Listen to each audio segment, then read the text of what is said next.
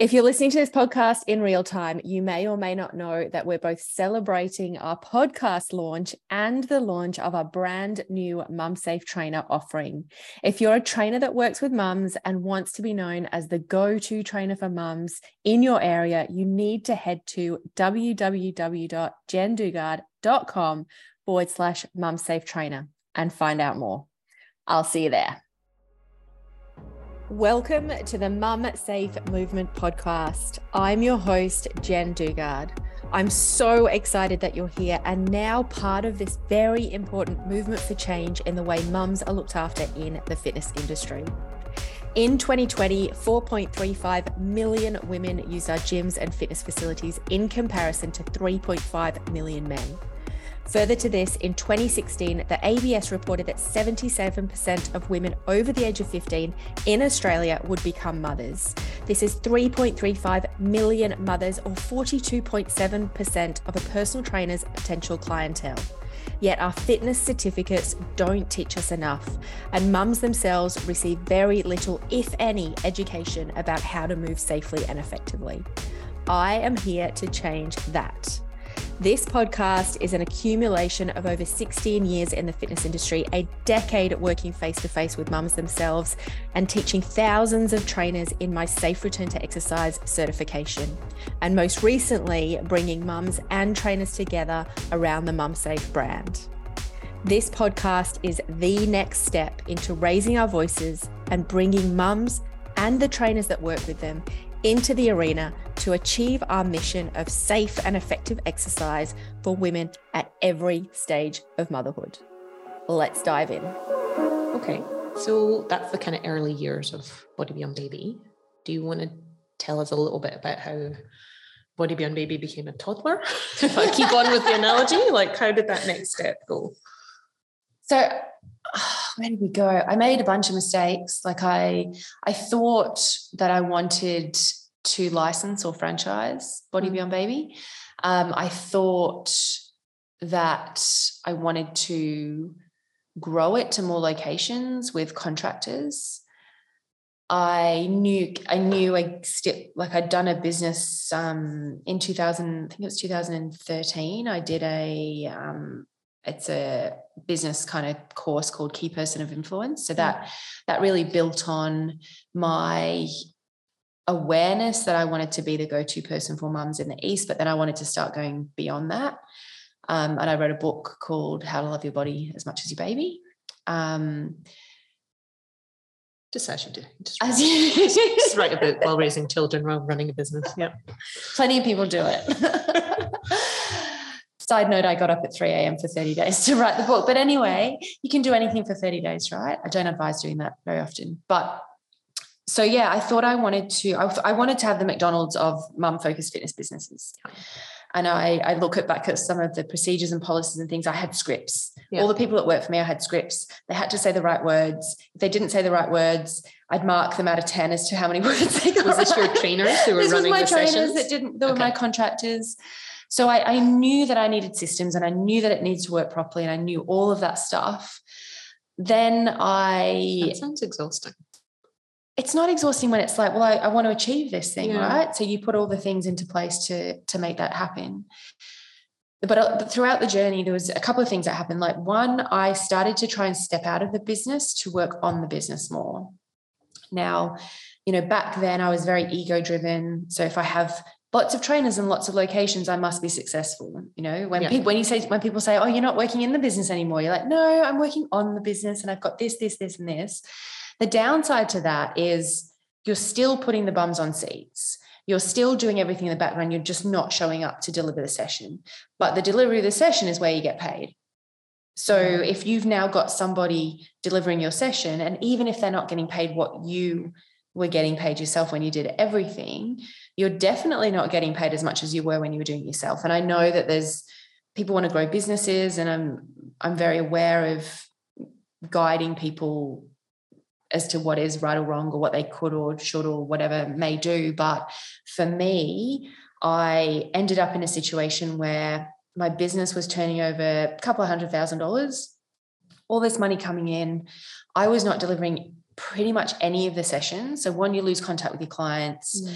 Two, there's a much bigger burn, like churn of clients coming through because the the contractors don't care as much as you. They're not maintaining the relationships. Not maintaining the relationships, not bringing clients in. So if they were bringing clients in, and you've, if you've got a contractor that's bringing people in, keep hold of that person. And also, they weren't driven. So if I think back to my fitness first days, I was I put some of my contractors on a sliding scale, um, so that what but the mistake I made was, well, when your classes are full, you get paid this much. But it wasn't when you bring those people into the class. So I was filling up my classes, paying them the, the top, Yeah. the top amount of money. Then the clients would leave, then I'd put more people in, pay them the top amount of money, and then there's very little left for me at the end. So I think I went two years where my turnover was over $200,000 and I took home about $14,000 in my tax return. Wow. And you were working Fuck, more like a than full time. I remember that time. Yeah. Yeah. And I mean, dumb, so silly that I had to learn that two years in a row. But so there started to become this awareness of, well, if I'm not delivering my business, I want to do it different. So that's when I went down the road of licensing or franchising. I spent a lot of money um, getting a license pack ready to, to get out into the world. I spent money on um, carving up the country to turn it into territories. And the person that I wanted, she's still one of our, she's a, one of our mum safe trainers today. And I wanted, I really wanted her to be my first licensee. And we got to the end of this big conversation, and she just basically went, Jen, I want to do what you do and I want to know what you know, but I want to grow my own thing. And I was like, oh, okay. Okay. But also at the same time, I was having this shit show of managing contractors, not Yeah. earning any money. So I was like, well, do I fucking even want licensees? Do I want to go down that road? Yeah. And I did a, um, I was at the Women's Health and Fitness Summit in Melbourne, and there was a woman there. This is a couple of years later, but it all connects, the dots all connect, called Molly Galbraith. Um, she runs a business called Girls Gone Strong in America. And something that she said on that day was build a table big enough for everyone. And, and this was through a time where I think, you know, the, the affiliates and and we can get into that. Had, we'd already started doing that and I'd already discount like got rid of the licensing, but I was still trying to give people little pockets of the country to to work in. And what I realized by doing that was that I was one creating competition Mm. between people, which I don't believe in. Like one of my biggest like mottos or values is collaboration over competition. And I was saying there's a maximum capacity of trainers that I can work with. So the table is only so big. Yeah. So if I merge all those couple of years together and go, I had someone telling me that they wanted to know everything that I wanted that I knew, but they wanted to build their own thing. I didn't didn't want to manage people, didn't really want to work with contractors, and I didn't want to build a table that only had X amount of seats. Then I started to think about other ways that I could reach trainers. And first came Safe Return to Exercise, which is the certification. And then came the Body Beyond Baby affiliate team, Mm, which is now Mum Safe. okay. And somewhere in there, you had your second child. Yeah, before that. Yeah, that was still when Body Beyond Baby. You were in the park. weren't you? you were still like Yep. running the sessions. yeah. And I took six months off when I had India. I knew that I didn't. Actually, I mean, I I started working when Marley was three months old because it was easy, but I knew I wanted to take six months off when I had India. I do remember writing a program in labor though, just thinking I've, I've got to write this program for this person before I have a baby. And I had a contract to work for me. And this was probably why I had so many like scripts and things because this contractor was amazing in that she gave me six months off, but she taught my clients things in ways that I didn't teach them. Yeah. So that was a really big learning for me to go, well, if I want to put someone into my business and I don't want them to do it, like I want them to bring their spark and their personality, but I don't want them to contradict the things that I'm saying in the way that I'm saying them. So that's where all that kind of procedure Mm. writing and script writing came from. It's like a control Um, measure. Well, you have to, Yeah. right? You can't go to one McDonald's and buy a burger and go, walk in another one it looks like a fucking sandwich, can you? like, you'd be like, this is not McDonald's, or which one is McDonald's? Like, which one's the right way? And I think that's a really good, you know, takeaway for anyone that's wanting to build a business that's not just in one location is that you need consistency. Yeah. Or even is in one location, but you're bringing new people in there. There has to be consistency and and ways that things get done properly. Hmm. Yeah. I guess um in that time period, that's how I met you. Was I Yeah. rocked up with my second son, who was born end of 2010, Yeah. and I think I started training with you like March 2011. Yeah. So you must have tra- started Yeah. training as I came back because India and Archie are the same Yeah, kind of age. apart. And yeah. Yeah, and that's where I remember, much like you said, like I was at one of those early childhood motherhood group sessions. You didn't come along and like, you know, do a sales pitch, but there was another mum there who was like, Oh, I went to like a free session at Centennial Park and they have nannies and they look after your baby and you can go and exercise for 45 minutes with other mums. You should come along and get a free session. So like a whole heap of us at this like early childhood mother group, you know, where you just sit around just being like, oh, what's happened to my life? why is he crying? All that stuff. We went to Centennial Park and it became like such a consistent part of my life. Like Yeah. twice a week, met up there, met up with the girls. It became like a social thing. It became like our mums group that moved on to that. And then we'd go for coffee afterwards. Did that for years. And that's how I met you. Yep. Um, and I know you kind of said like around about that time, that must have been when you'd already started like exploring stuff with Joe. And because I just remember it was like the first exercise that I'd ever done where anybody asked me about my childbirth experience, where anyone asked me if my pelvic floor was okay, where someone talked about pelvic floor exercises, um, transverse abdominis muscles, and stuck fingers in my stomach. And, you know, I, that was just like completely eye opening to me. And I think you were the first person that ever asked me any of those questions. And that was including health professionals, like your six week checkup Mm. with a doctor, all that kind of stuff. None of it. Well, that's good because that was a long time ago. well, that's what I mean. So that's like, you know, it would seem to me fairly quickly yeah, I did. It was quick. that you made those changes and implemented them across the business. Yep. Um, yeah, so that would have been 2011.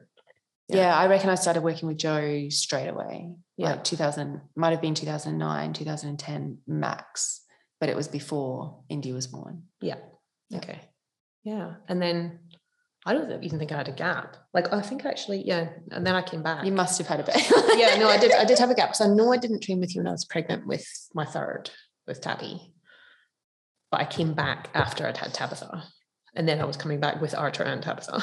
Yeah. for mainly for the sanity of having a nanny that would give me an hour But you used to twice rock a up, week. You used to rock up on a Saturday with all three of them. Yeah, for the the mad fitness challenges. Yeah. But it was always you were always one of those examples of like if if and I say again, like back then it's like, well, if Sarah can do it, everyone can do it. And then now I go, but Sarah could do it and you could have one child and not be able to do it, and that's okay. Mm. But back then it was like, well, if she can do it, you can all do it. Yeah.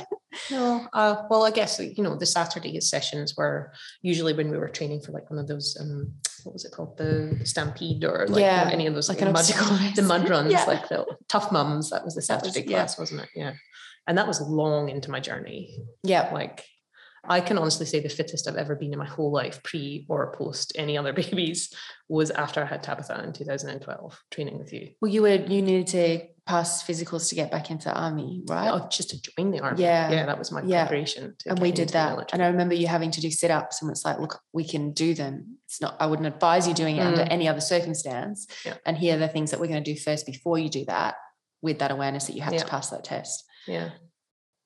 Yeah. Yeah. Oh, blast from the past. I know, right? yeah, and here I am again. Having another one. Yes. okay, so well, we talked about India. yeah. Um, and that was your second pregnancy. Yep. And was completely different, as I know, from your experience with Marley. Mm. Do you want to talk a little bit about that pregnancy, that birth, that kind of Yeah. I don't. motherhood second round? Yeah, the one where I thought I had it all together and then quickly was brought down back to back to earth where I didn't have it all together. I don't remember the pregnancy being too different, Mm. but I do definitely know that the postpartum period was different. Yeah. I, I still to this day don't know. I think when you have a second child, no one tells you that you don't go in with the same reserves as the first one Mm. which is should be fucking common sense, right? You're already sleep deprived, you're running around after a toddler. It's not going to be the same as the first one. Yeah. But you don't realize how different it's going to be.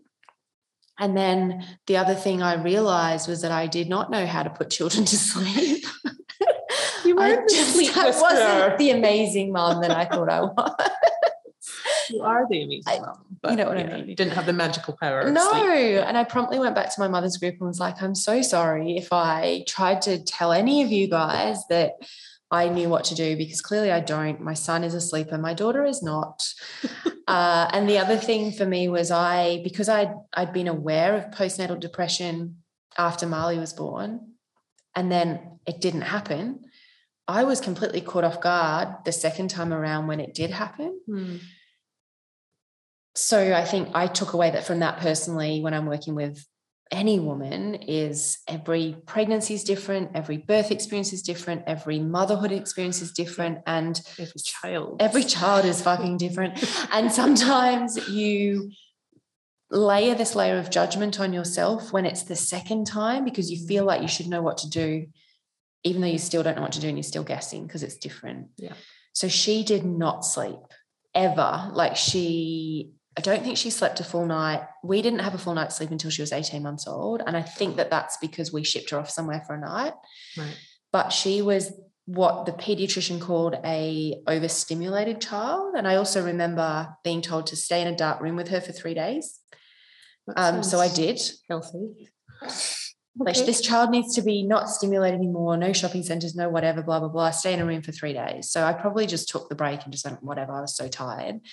But that was like that period of um, exhaustion postnatal depression like they're the times when i look back and i just go thank goodness like i had a good support around me. Because you know when you hear about people losing like i remember like wanting to throw her across a room Hmm. like and and putting her on the bed and ben like quickly coming in and and being with her but you know for women that don't have that support system and they're doing it on their own then it's it's yeah it's not a good you get how things can go rapidly wrong Yeah. yeah Okay. So your postnatal depression, um, did when did you become aware that you actually had it? Because I feel like you know you because you had the awareness of it being a potential thing for Mm. you with your history with Marley, that potentially you put things in place throughout your pregnancy in the early stages of him to be more aware of. i think i was just 27 and just didn't know shit All right. So you're just totally ignorant in the first one. The second one, you assumed it wasn't going to happen to you because you hadn't had it before. and i was super mum Yeah. Running your own business, like living that world. You were in charge of like oh your oh you had all your ducks in a row. Everything Yeah. was going well. But then you had the baby that didn't sleep and your mood started to tank. Like yeah do you remember when you realized there was something more going on? I don't I don't know that I remember realizing. I know my mum came out to help. I, I think Indy was a year old, maybe maybe a bit younger. Um, and I just remember needing some extra support. Um, I remember putting both kids in the bath fully clothed. Um, That's one way just- to get clothes washed too. I yeah, I, I don't honestly can't remember a specific time except from her birth onwards, life was just hard. Mm. and I don't I remember the you know I don't feel it anymore and now that now I know what it was like that just complete depletion of energy like that just overwhelming sadness like I didn't have like I have suffered anxiety in my life but at that time it wasn't an Yeah. anxiety thing um I just yeah it was just really fucking hard a lot of tears Yeah. from everybody and you were still running a business then. Yeah, and I part of me feels like through that time, the part of like the running the business kind of kept me going. Yeah. There was there's been times later on where I wanted to walk away from the business because of what I was experiencing from an anxiety perspective. Mm. But at that time, I compartmentalized my worlds and I went out and I I was I actually was still doing early morning PT and I went out in the morning. So I would get up from from her being about six, eight months old, I'd get up early, go to work, do what I needed to do. And that was the way I coped because I didn't have my kids in the morning. Yeah. some like we had au pairs for a while and then my mum mum was mum came over later on permanently but i coped with my world because i could go and be me from 6 a.m till lunchtime Yeah. Yeah. Okay. And that's kind of a pattern you've still kind of kept, isn't it? Like you exercise in the morning.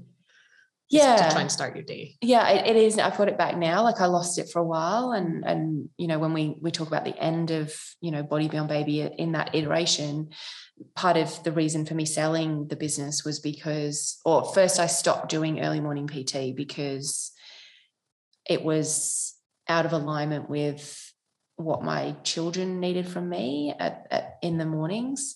And And it was really fucking cold. Yeah like i i remember us having conversations about moving to bali. Like we were both moving to bali. And i was moving because it's so cold in sydney and then i was like maybe i just need to not stand outside in winter anymore. At 6 a.m. at 6 a.m. On or board with any time um but yeah I, I eventually sold the business because I couldn't be what I needed to be for my children Hmm. having come out of that postnatal depression kind of time, but there was still a lot of shit. Yeah. It's interesting because knowing you now and how you live your personal life and your business life, and then comparing it to what you said then, which I think you said the word segmenting.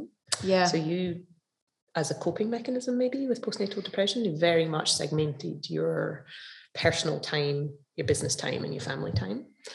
And then ultimately that didn't work anymore, which led to you selling the business, starting all these other businesses and integrating all of it. So you've kind of gone on the sliding scale.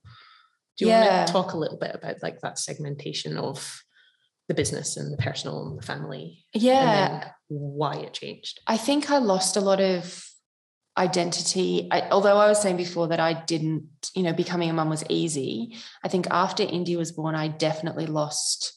With, with Marley, it was easy, and I had my identity. I got my body back, and I had my identity. You did get it back. of course, I did. Um, and then Indy came along, and everything was harder.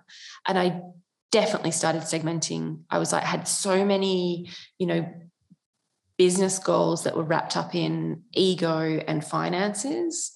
Um, and segmenting my business world was so easy. Like I could figure out where the children were going to be and I could go run my business and Yep. be the fitness professional and be and you know build that be the go-to fit pro for mums.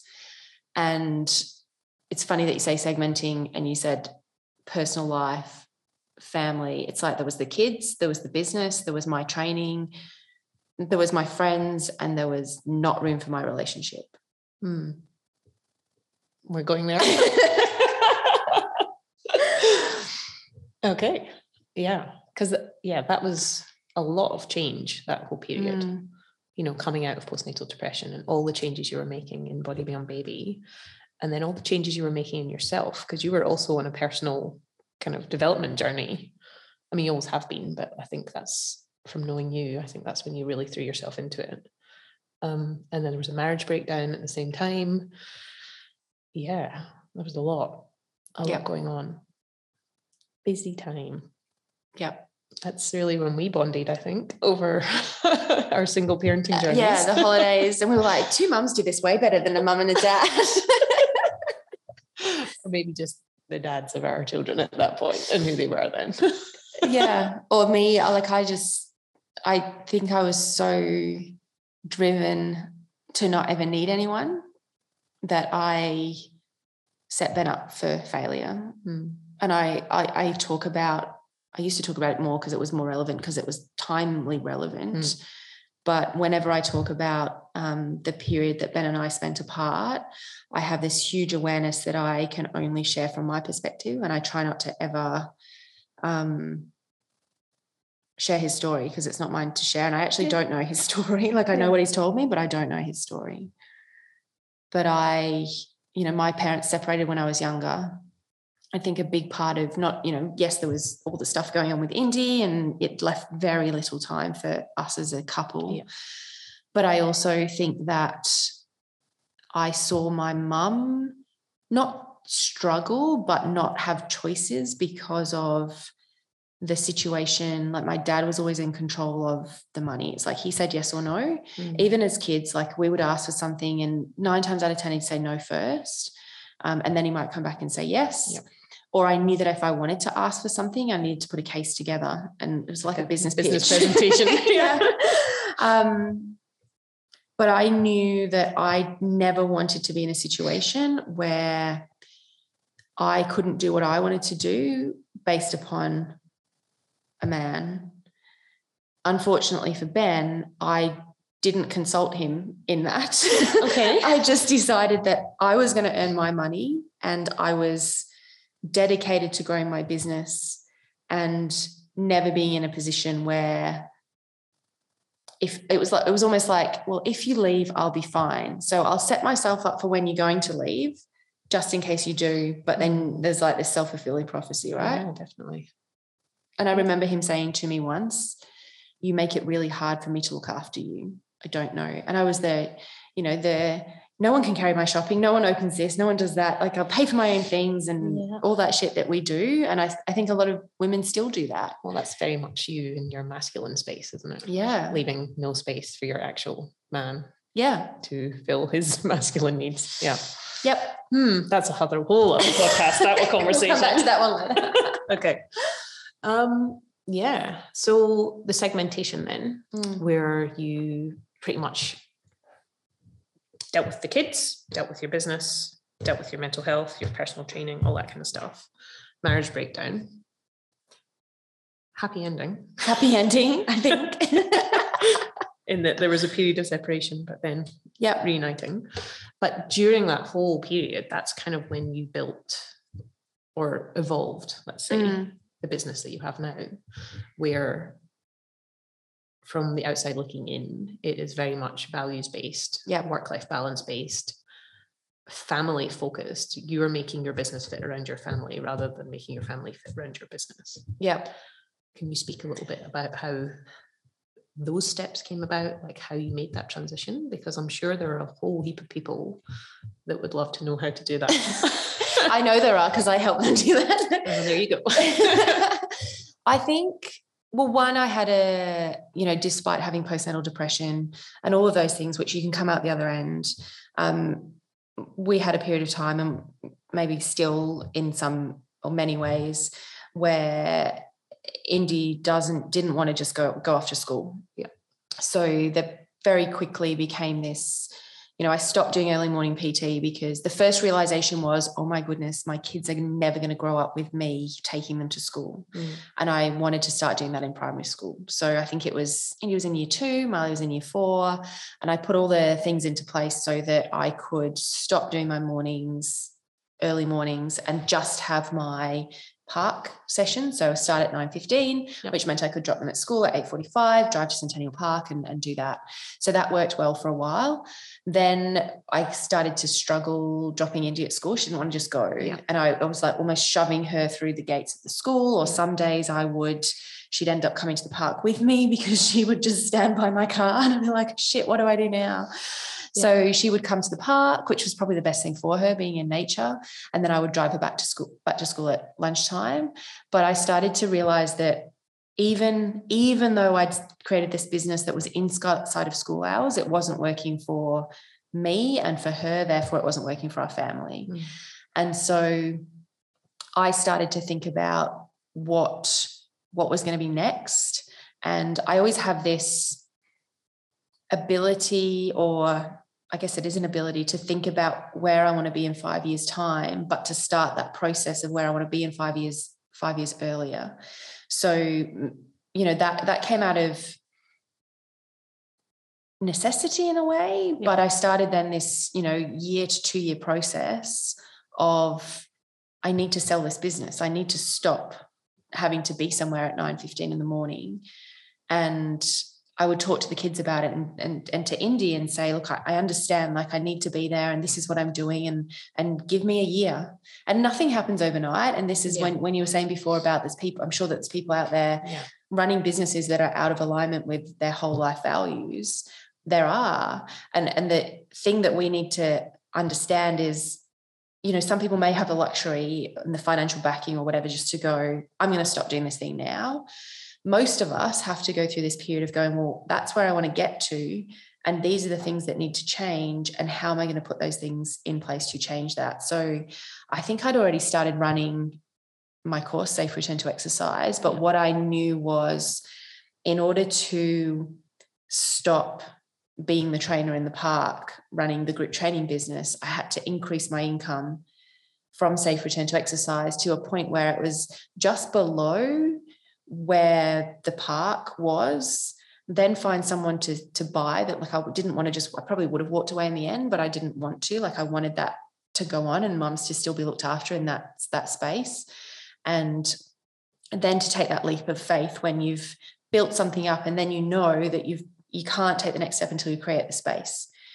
Um, so that's what I what I did and and every decision since then, including the decision to not license or franchise, has been built upon what what effect will this have not only on my financial income and financial well-being and and whatever freedom if that's what you want to call it but on my children and on my relationship and on my health and well-being and on my mental health and on my you know all of the things that you put into your your life yeah. areas i would just like to say one thing which is your body beyond baby. You said at the beginning you know it was like very much about getting your body back. Mm.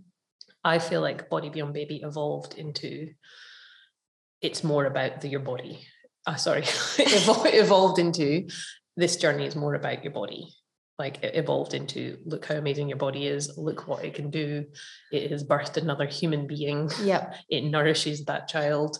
Um, your body is awesome and like i said to you i was never fitter than when i trained with you after having three children so i feel like the ethos of body beyond baby might have started off mm. in the alluded to being a bit misguided around you know getting back to pre-pregnancy but it became something so much more yeah um, and i think the name of the business allows for that too. Yeah, it wasn't back to your body yeah, or back to your like. body. yeah, yeah. Anyway, I just it came in my head yeah. when we were talking, and I forgot to say it, so I wanted to say it now. No. Um, and then so you sold Body Beyond Baby. I did, and that was huge.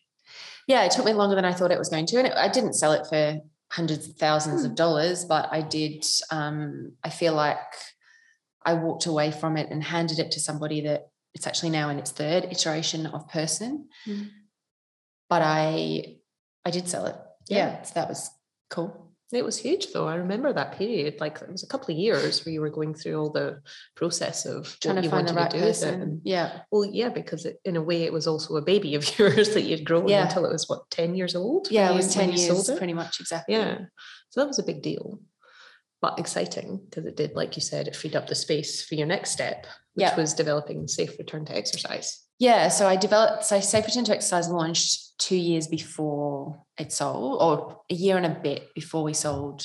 So the end of 2016. Yep. And I developed that because throughout my, I guess, awareness of wanting to reach more mums, I also had an awareness that there wasn't many courses out there for trainers, mm. and definitely none that um, had a bigger focus or have a good focus on the postpartum period, which I still stand by today and believe that more women will do damage to their bodies in the postpartum period because we think that you have your six week checkup and we're fine, which again is a whole bigger podcast. Start doing squat jumps, you're fine. Yeah. And you feel okay, so you must be okay. So, yeah. You know, that's why it's called safe return to exercise, even though it does cover pregnancy. Mm. And there was a big gap in the market. Like there's a bunch of other awesome courses that have that are now in the market. So there's lots to, for people to go and do, which is really cool because my way is not the only way. And a lot of the trainers that we work with do my course and then they do all the other courses, or they do all the other courses and then they do my course, which I love. But yeah, I, I guess selling Body Beyond Baby gave me space to go down the road of, of what was then called the Body Beyond Baby affiliate, but also then to really grow safe return to exercise and, and deliver that to more trainers. So what actually is it? Because it's not um, a fitness course in that you're actually you know, out in the park teaching mums. No, no. And it's now just body beyond baby, but called safe return to exercise. You're training the trainers. yeah, so safe return to exercise is a, a 16 hour certification in the pre and postnatal space. So for already qualified. for, for already qualified personal trainers. We do have, yeah, yeah, we have some people that just do it out of interest, Mhm. but it is there for qualified PTs. Okay. And can you tell me a little bit more about that kind of side of things, like that journey? Yeah, I, I, I um, You know, I mean, you just wrote a course, the training program. yeah, I didn't really know what I was doing. I still don't. Um, sometimes, a lot of the time. I also had to overcome this fear of public speaking, which is weird because you spend your whole life standing up in front of people. And I would deliver the massive workouts to to big groups of people. And then, you know, I remember the early days of of delivering the course. It was so scary. And there was a few times I was like, I just want the ground to just swallow up and like open up and swallow me now. And I'd go home at the end of every course or it, a lot of the courses in the early days and cry, thinking that I'd just Yeah. done a really bad job. But what I I was driven by the impact that the course would make. So, you know, if I teach one trainer, that one trainer teaches their 10 to 50 mums who then tell their friends. Hmm. So, you know, from my desire to want to reach more mums, I could do that through teaching trainers. Yeah. Yeah. So it was a mission driven Absolutely. business development. Yeah. Yeah. Yeah. Okay. How long have you been teaching safe return to exercise? And I know that's gone through a couple of variations and redevelopments and rewrites. And, Mm.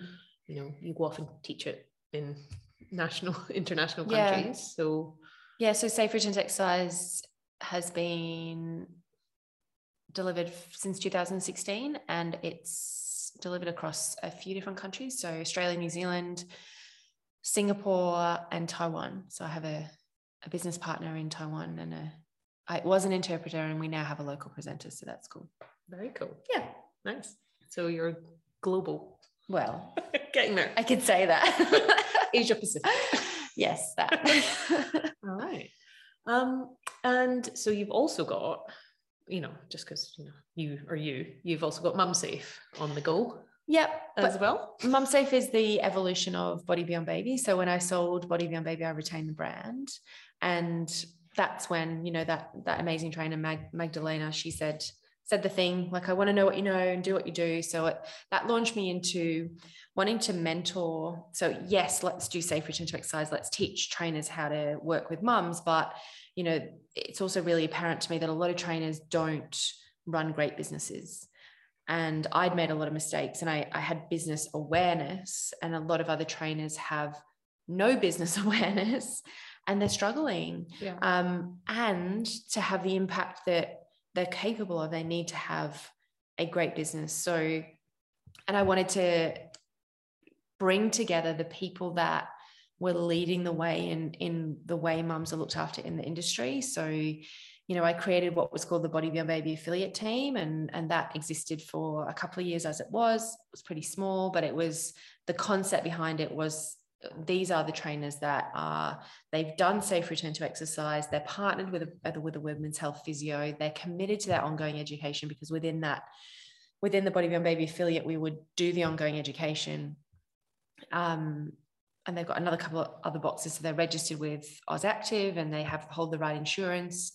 Um, but I just wanted to bring together cool trainers that were all on a mission to make sure all mums are looked after safely and effectively. Mm. So that's what we did. And then a year ago, we we started calling our Body Beyond Baby affiliates Mum Safe Trainers. So you'd go to the Body Beyond Baby website, and then you'd find a Mum Safe trainer. And, and in the end, it was like, this is really we we we've got two brands going on, and Yeah. the first one makes no sense Yeah. at all. So we made the decision to ditch the Body Beyond Baby brand. Um, Body Beyond Babies is still the name of my company, so it's like it's still there, Yeah. but we trade as Mum Safe, and Mum Safe is committed to safe and effective exercise for mums at every stage of motherhood. Because Yep. once you've had a baby, you're always a mum. Yeah, and it was in the early Yeah. days. It really was um, a lot of mums and bubs based businesses, and that's where I'd come from, and that makes sense. But you know, the the more that we evolve and the more trainers that we work with, there's about there's around 90, 95 trainers now that are mum safe trainers. we we really listen to what they what they want their feedback. And i had some people come to me really great trainers that i loved working with that said i just don't feel like i fit here anymore. And it's like why? I know that you fit. And they're like well body beyond baby like it's you know and it's like no like if we want if we want to make sure all mums are looked after safely and effectively it's not all new mums like new mums are always going to be a big part of what we do because there's that education piece that needs to happen straight mm. away. But there's so many mums with older children that are not being looked after, and we just assume that they don't need the support anymore. So um, the evolution to the Mum Safe brand, and then what Mum Safe stands for, and the fact that it's, you know, we want CrossFit CrossFit instructors, we want Pilates instructors, we want yoga teachers, we want swim aqua instructors, we want personal trainers in the park and personal trainers in the gyms and and letting go of my um, scripts and things like that because I know that not every mum wanted to train in the way that you trained with me in the park. Mm. Lots of mums want lots of different options. So the yeah. more more trainers we have from more disciplines and more places, training mums of all ages and stages, the bigger impact we get to have. So that's mum safe. Amazing. Okay. Um, and I guess the next thing to look at then is um, you've moved into the evolution of you has been in the park at the forefront, like actually face to face training yep. mums, to stepping away from that, to allowing your contractors to train mums, to stepping away from that, to writing a course for other trainers to train mums, to now running coaching business really mm. for mum safe trainers and all the diversities of their businesses, like you just talked about. So you're four steps back from where you started, not back, but up, I guess, removed from like that yeah. at the forefront. And you're coaching coaches. Yeah. it's like that trickle down, which is still informing all the mission stuff of Mum Safe and reaching mums and developing that. But do you want to talk a little bit about that coach space, like where you sit now? I think coaching's interesting. I the more self-aware I, I am, the more aware of the coaching world and what's ideal and what's not ideal. Um, I guess I I want to offer our mum safe trainers business support and coaching so that they can run businesses that have the biggest impact that they possibly can do both in their like from their values based and also in their community but i think it's really important to understand what a coach does or doesn't do should and i hate the word should but should or should not do and i use it in this in this mm. sense because my role as a coach is not ever to say to someone you should do this so I should not tell you what you should do. I can listen to you and I can I can offer you a framework and I think that's what MumSafe does really well. It gives trainers from all different disciplines a really good framework to build their business, follow some processes, follow the procedures, all of that stuff's in there. But at no step along the way should I be telling you what is right or wrong. Um, my job is to listen to what you want, where you want to get to, the impact that you want to have, and then offer you guidance on how you could do that. And yes, call you out if, like, you know, it's excuse after excuse after excuse. But I guess I truly believe that a coach, we're not there to tell you what to do. Um, and I've had a few, I think I feel quite strongly about it at the moment. I've had a few trainers come to me that previous coaches have said, you should do this or you shouldn't do that. And they've done those things, which has had a financial impact on their business to the point at which they're really struggling. Mm. And I think this is a, a good opportunity to just bring to awareness from trainers like, you know, this is the first episode in this podcast, or maybe it's part two now because we've been talking for so long. But to set the stage and say, I've done a lot of stuff but I've not done it all. I've made a lot of mistakes. I've not made them all. I've done a lot of things right and I've I've seen other people do things right based upon what I've shared with them, but my goal is to bring a container of support and guidance for you to have your own experience and to for you to feel supported along the way. Mm. So I'm really intrigued in, in the whole coaching space at the moment and going deeper into that from a personal perspective, but actually learning more about what I shouldn't do than what I should do, probably. Yeah. Yeah. And I guess, you know, you spoke earlier about the table, you know, so rather than having a table now, I feel like you've got a horseshoe rather than a closed circle. You know, you've got space so people can continue to join it because it's always yeah. open as yeah. opposed to being closed down. Yeah. Um, and that's really awesome. Yeah. It's interesting. I make people stop and reflect all the time on what they've done. And I think this conversation is a good opportunity to do the same. Thank you so much for being with us for this episode today. As always, it's been an absolute pleasure to have one more conversation that takes us closer to our goal of safe and effective exercise for all women at every stage of motherhood. If you've enjoyed what you've heard, please make sure you hit follow wherever you listen to your podcast and rate and review so more people can join us next time. For further information about anything we've talked about in this episode, head to jendugard.com forward slash podcast. And if you want to connect with me in person, I would love to hear from you over at my Instagram at jendugard. Thank you for your voice in this space. Have a beautiful day.